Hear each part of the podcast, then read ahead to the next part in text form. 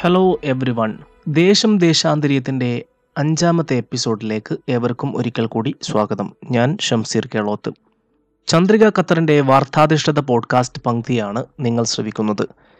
ഇക്കഴിഞ്ഞ ദിവസങ്ങളിൽ പുറത്തു വന്ന ഒരു വാർത്തയും അതിനെ തുടർന്ന് മനസ്സിലൂടെ കടന്നുപോയ ചില ചിന്തകളുമാണ് ഈ എപ്പിസോഡിലൂടെ നിങ്ങളുമായി പങ്കുവെക്കാൻ ആഗ്രഹിക്കുന്നത്. കുറച്ച് ദിവസം മുൻപ് രാജ്യതലസ്ഥാനമായ ഡൽഹിയിൽ നിന്നൊരു വാർത്ത പുറത്തു വന്നിരുന്നു. കഴിഞ്ഞ ഫെബ്രുവരിയിൽ ഡൽഹിയിൽ നടന്ന കലാപവുമായി ബന്ധപ്പെട്ടതായിരുന്നു ആ വാർത്ത. പരോളിലിറങ്ങിയ ഒരു തടവ് പുള്ളി ഡൽഹി കലാപത്തിൽ ഒരു നിരപരാധിയെ വെടിവെച്ചു കൊന്നതിന് പ്രതി ചേർക്കപ്പെട്ടിരിക്കുന്നു എന്നതാണത്. മുൻപ് വായിച്ച ആനന്ദിന്റെ മരുഭൂമികൾ ഉണ്ടാകുന്നത് എന്ന നോവലിൽ തടവ് പുള്ളികളെ ഉപയോഗിച്ച് വർഗീയ സംഘർഷങ്ങൾ സൃഷ്ടിക്കുന്ന ഒരു ഭാഗമുണ്ട്. ഈ വാർത്ത വായിച്ചപ്പോൾ എന്റെ മനസ്സിലൂടെ കടന്നുപോയത് ആ നോവലിലെ ആ രംഗങ്ങളായിരുന്നു. സ്റ്റേറ്റിന്റെ പലതരത്തിലുള്ള ധാർഷ്ട്യങ്ങൾക്ക് മുന്നിൽ പകച്ചുപോയ ഒരു ലേബർ ഓഫീസറുടെ മാനസിക സംഘർഷങ്ങളാണ് മരുഭൂമികൾ ഉണ്ടാകുന്നത് എന്ന നോവലിലൂടെ അനന്ത് വായനക്കാരന്റെ ചിന്താമണ്ഡലത്തെ പിടിച്ചുകുലുക്കുമാറ് ചിത്രീകരിക്കുന്നത്. വടക്ക് കിഴക്കൻ ഡൽഹിയിലെ ഭജൻപുര എന്ന പ്രദേശത്ത് വെച്ചാണ് സാമൂഹിക പ്രവർത്തകനും പൊതുകാര്യ പ്രസക്തനുമായ നാൽപ്പത്തിയെട്ട് വയസ്സുള്ള പർവേസ് എന്ന് പറയുന്ന വ്യക്തി വെടിയേറ്റ് മരിക്കുന്നത്.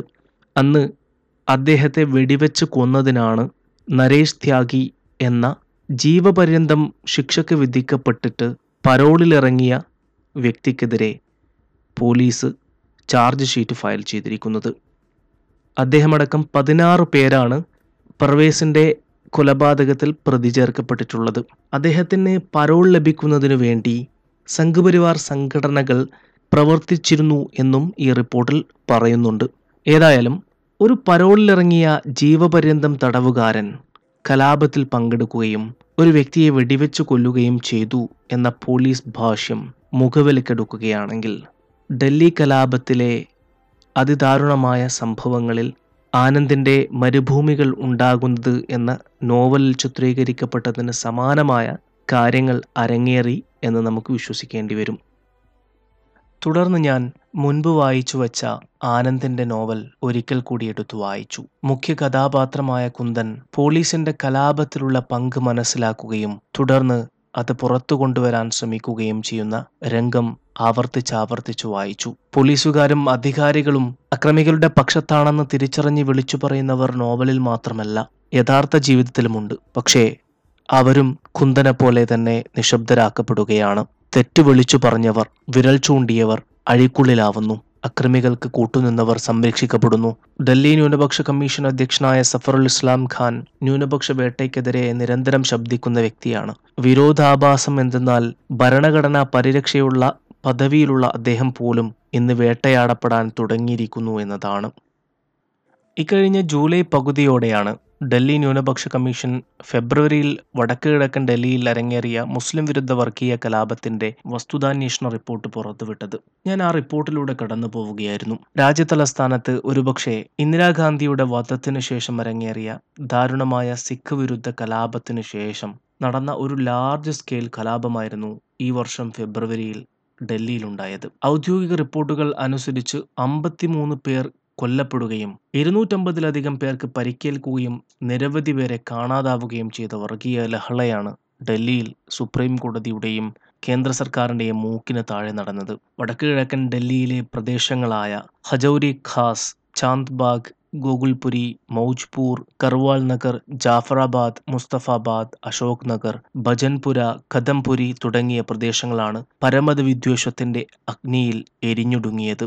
ഡൽഹി ന്യൂനപക്ഷ കമ്മീഷന്റെ വസ്തുതാന്വേഷണ സംഘം പുറത്തുവിട്ട റിപ്പോർട്ട് എന്താണ് മുസ്ലിം വിരുദ്ധ കലാപത്തിലേക്ക് നയിക്കാനുണ്ടായ കാരണങ്ങളെന്നും ലോ എൻഫോഴ്സ്മെന്റ് ഏജൻസികളുടെ സർവസന്നാഹങ്ങളുമുള്ള തലസ്ഥാന നഗരി എങ്ങനെയാണ് ഒരു പ്രത്യേക വിഭാഗത്തിന് നേരെ ഇത്ര ഹീനമായ രീതിയിൽ കലാപം അഴിച്ചുവിടാൻ സാധിച്ചത് എന്നും വ്യക്തമാക്കിയിട്ടുണ്ട്. പോലീസ് നിഷ്ക്രിയത്വവും പലപ്പോഴും അക്രമികളുടെ പക്ഷം ചേർന്നുകൊണ്ടുള്ള പ്രവർത്തനങ്ങളുമൊക്കെ റിപ്പോർട്ട് സവിസ്തരം വിവരിക്കുന്നു. മുതിർന്ന സുപ്രീം കോടതി അഭിഭാഷകൻ ചെയർമാനായുള്ള വസ്തുതാന്വേഷണ സംഘം കോവിഡ് ഭീഷണി സൃഷ്ടിച്ച പ്രതിസന്ധികൾക്കിടയിലും സുത്യർഹമായ പ്രവർത്തനമാണ് കാഴ്ചവെച്ചിരിക്കുന്നത്. വടക്ക് കിഴക്കൻ ഡൽഹി കലാപത്തിനു ശേഷം പോലീസ് ഇരകളെ അക്രമികളാക്കി ചിത്രീകരിക്കുന്നു എന്ന ആരോപണം ശക്തമാണ്. ആക്രമണത്തിനിരയായവരെ ചികിത്സിച്ച അൽഹിന്ദ് ആശുപത്രിയുടെ ഉടമ ഡോക്ടർ എം എ അൻവറിനെതിരെ ഡൽഹി പോലീസ് ചാർജ് ഷീറ്റ് നൽകിയ വിവരം വസ്തുതാന്വേഷണ കമ്മിറ്റി ചൂണ്ടിക്കാട്ടുന്നുണ്ട്. വിവാദ പൗരത്വ ഭേദഗതി നിയമത്തിനെതിരെ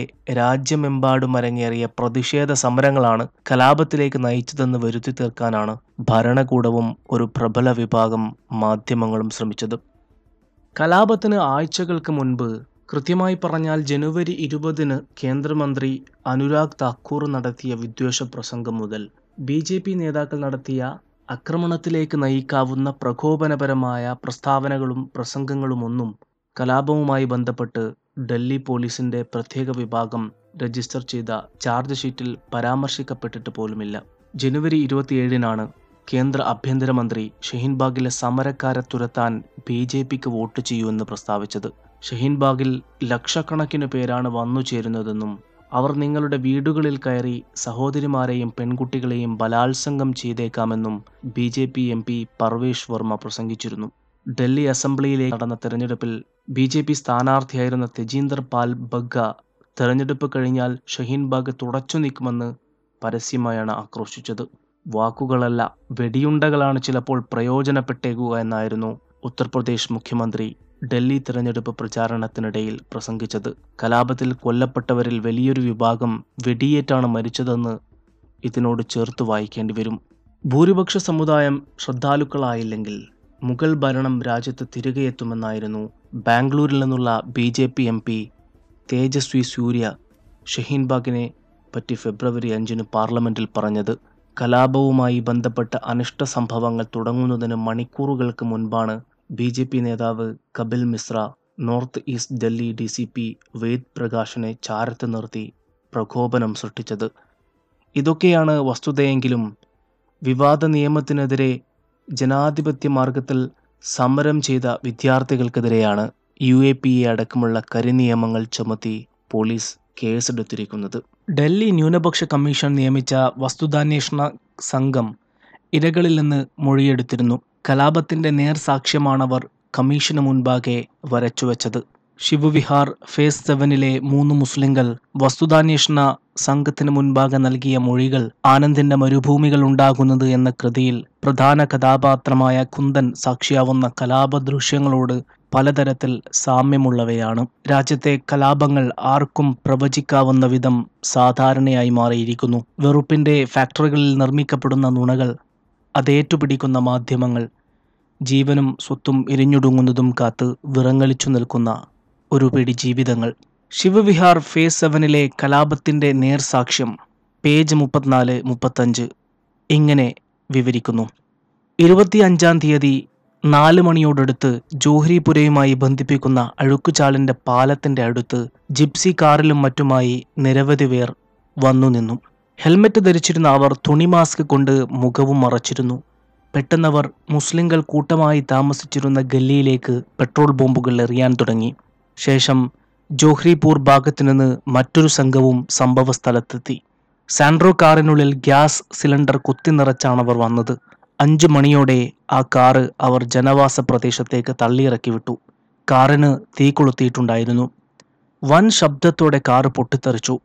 പരിസരവാസികളൊക്കെ ആകെ ഭയചകിതരായി നിലവിളിക്കാനും കരയാനും തുടങ്ങി. പക്ഷേ അക്രമികൾ തുടർന്നും ഗ്യാസ് സിലിണ്ടറുകളും പെട്രോൾ ബോംബുകളും ജനവാസ പ്രദേശത്തേക്ക് എറിഞ്ഞുകൊണ്ടിരുന്നു. ഫേസ് സെവനിലെ മൂന്ന് മുസ്ലിങ്ങൾ നൽകിയ നേർസാക്ഷ്യ വിവരണമാണ് ഞാനിവിടെ വായിച്ചത്. ഇത് വസ്തുതാന്വേഷണ കമ്മീഷന്റെ റിപ്പോർട്ടിൽ വളരെ കൃത്യമായി രേഖപ്പെടുത്തിയിട്ടുണ്ട്. ആനന്ദിന്റെ മരുഭൂമികൾ ഉണ്ടാകുന്നത് എന്ന നോവലിൽ നിന്നുള്ള ഭാഗമാണ് ഇനി ഞാനിവിടെ വായിക്കുന്നത്. കുന്ദൻ ഭയന്നു ഞെട്ടി പുറത്തു ചാടി ഓടി. ഇത്തവണ അയാൾ വന്നുപെട്ടത് താരതമ്യേനെ വൃത്തിയുള്ള ഒരു ഇടുക്കിലായിരുന്നു. ഒരു കെട്ടിടത്തിന്റെ വിവിധ നിലകളുടെ പിൻഭാഗത്തെ ഘടിപ്പിക്കുന്ന ഒരു പിരിയൻ കോണി അയാളുടെ മുമ്പിൽ നിന്നു. അയാൾ അതിലൂടെ മുകളിലേക്ക് കയറി. ഓരോ നിലയിലും കെട്ടിടത്തിന്റെ അകത്തേക്ക് കടക്കുവാനുള്ള പിൻവാതിൽ അടച്ചിരുന്നു. മുകൾ ഭാഗം വരെ കയറി അയാൾ മടങ്ങി വന്നു. വിരിയുന്ന വിഷറി പോലെ നടുവിലെ പോസ്റ്റിൽ നിന്ന് തള്ളി നിൽക്കുന്ന അതിന്റെ കാസ്റ്റ് അയൺ പടികൾ അയാളുടെ കാൽക്കീഴിൽ വിടർന്നുകൊണ്ടിരുന്നു. താൻ എന്തിന്റെയോ ഉള്ളിലേക്ക് ഒരു സ്ക്രൂ പോലെ തിരിഞ്ഞു കയറുകയും അതിൽ നിന്ന് തിരിഞ്ഞു ഊരുകയും ചെയ്യുകയാണെന്ന് അയാൾക്ക് തോന്നി. മനുഷ്യരുടെ സംസാരത്തിന്റെ ശകലങ്ങളും ടാപ്പിൽ നിന്ന് വെള്ളം വീഴുന്ന ശബ്ദവും സോപ്പിന്റെയും വേവുന്ന പരിപ്പിന്റെയും മണവും വന്നുകൊണ്ടിരുന്നു. മനുഷ്യജീവിതത്തിന്റെ നിസ്വമായ പുറം മേലാപ്പുകളിൽ കൂടി ഉരസിക്കൊണ്ട് ഒരിക്കലും അകത്തു കയറുവാനാകാതെ മേലോട്ടും താഴോട്ടുമായി യാത്ര ചെയ്യുകയാണ് താനെന്ന് തോന്നി അയാൾക്ക്. അവസാനം എവിടെയോ ഒരു പടിയിൽ അയാൾ തൂങ്ങിയിരുന്നു. വീണ്ടും അലർച്ചകൾ. ഇത്തവണ തെരുവിന്റെ എതിർവശത്തുള്ള ഒരു വീടിന്റെ മുമ്പിലാണ് ലഹളസംഘം കൂടിയിരുന്നത്. ലാട്ടികളും പന്തങ്ങളുമായി അവർ അതിനെ വളഞ്ഞു വെച്ചിരിക്കും. ജെറി കാനുകൾ നിറച്ച ഒരു വണ്ടിയുമുണ്ട് അവരുടെ കൂടെ. അടുത്ത വീടുകളിൽ നിന്ന് ആരും പുറത്തു വന്നില്ല. തെരുവിൽ ലഹള സംഘം നിന്നു.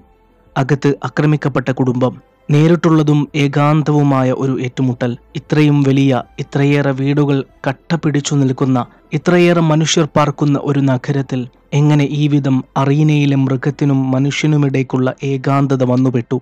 സോപ്പിന്റെയും വേവുന്ന പരിപ്പിന്റെയും മണത്തിൽ ടാപ്പിൽ നിന്ന് ഒഴുകുന്ന വെള്ളത്തിന്റെ ശബ്ദത്തിൽ അടച്ചിട്ട വാതിലുകളിൽ അവസാനിച്ചുവോ സമൂഹം? വസ്തുതാന്വേഷണ സംഘം വടക്ക് കിഴക്കൻ ഡൽഹിയിലെ തെരുവോരങ്ങളിൽ ഇരകളുമായി സംവദിച്ചപ്പോൾ ഒരു വൃദ്ധൻ ഉദ്ധരിച്ച ഒരു കവിതാശകലം സംഘത്തിന്റെ ചെയർമാൻ കൂടിയായ സുപ്രീം കോടതിയിലെ പ്രമുഖ അഭിഭാഷകൻ ഷംഷാദ് വിവരിക്കുന്നുണ്ട്. ഒരു വൃദ്ധൻ അദ്ദേഹത്തോട് ഒരു കവിത ശകലം മാത്രം ചൊല്ലിയാണത്രേ അദ്ദേഹത്തിന്റെ പ്രതിഷേധവും വികാരവും അഭിപ്രായവും അറിയിച്ചത്. ആ കവിത നിങ്ങളുമായി പങ്കുവച്ച് ഈ ലക്കം ദേശം ദേശാന്തരിയം ഇവിടെ അവസാനിപ്പിക്കുകയാണ്. ഉസീക ഷഹർ വഹി മുദ്ദേ വഹി മുൻസിഫ് ഹമേ യക്കീൻ താ ഹമാര കുസൂർ നിക്കലേക അവരുടെ നഗരം അവരുടെ തന്നെ അജണ്ടകൾ അവർ തന്നെ ന്യായാധിപന്മാർ. എനിക്ക് ഉറപ്പുണ്ടായിരുന്നു എന്നെ അവർ കുറ്റക്കാരൻ എന്ന് വിധിക്കുമെന്ന്. ഈ എപ്പിസോഡ് കേട്ട എല്ലാവർക്കും ഒരിക്കൽ കൂടി നന്ദി.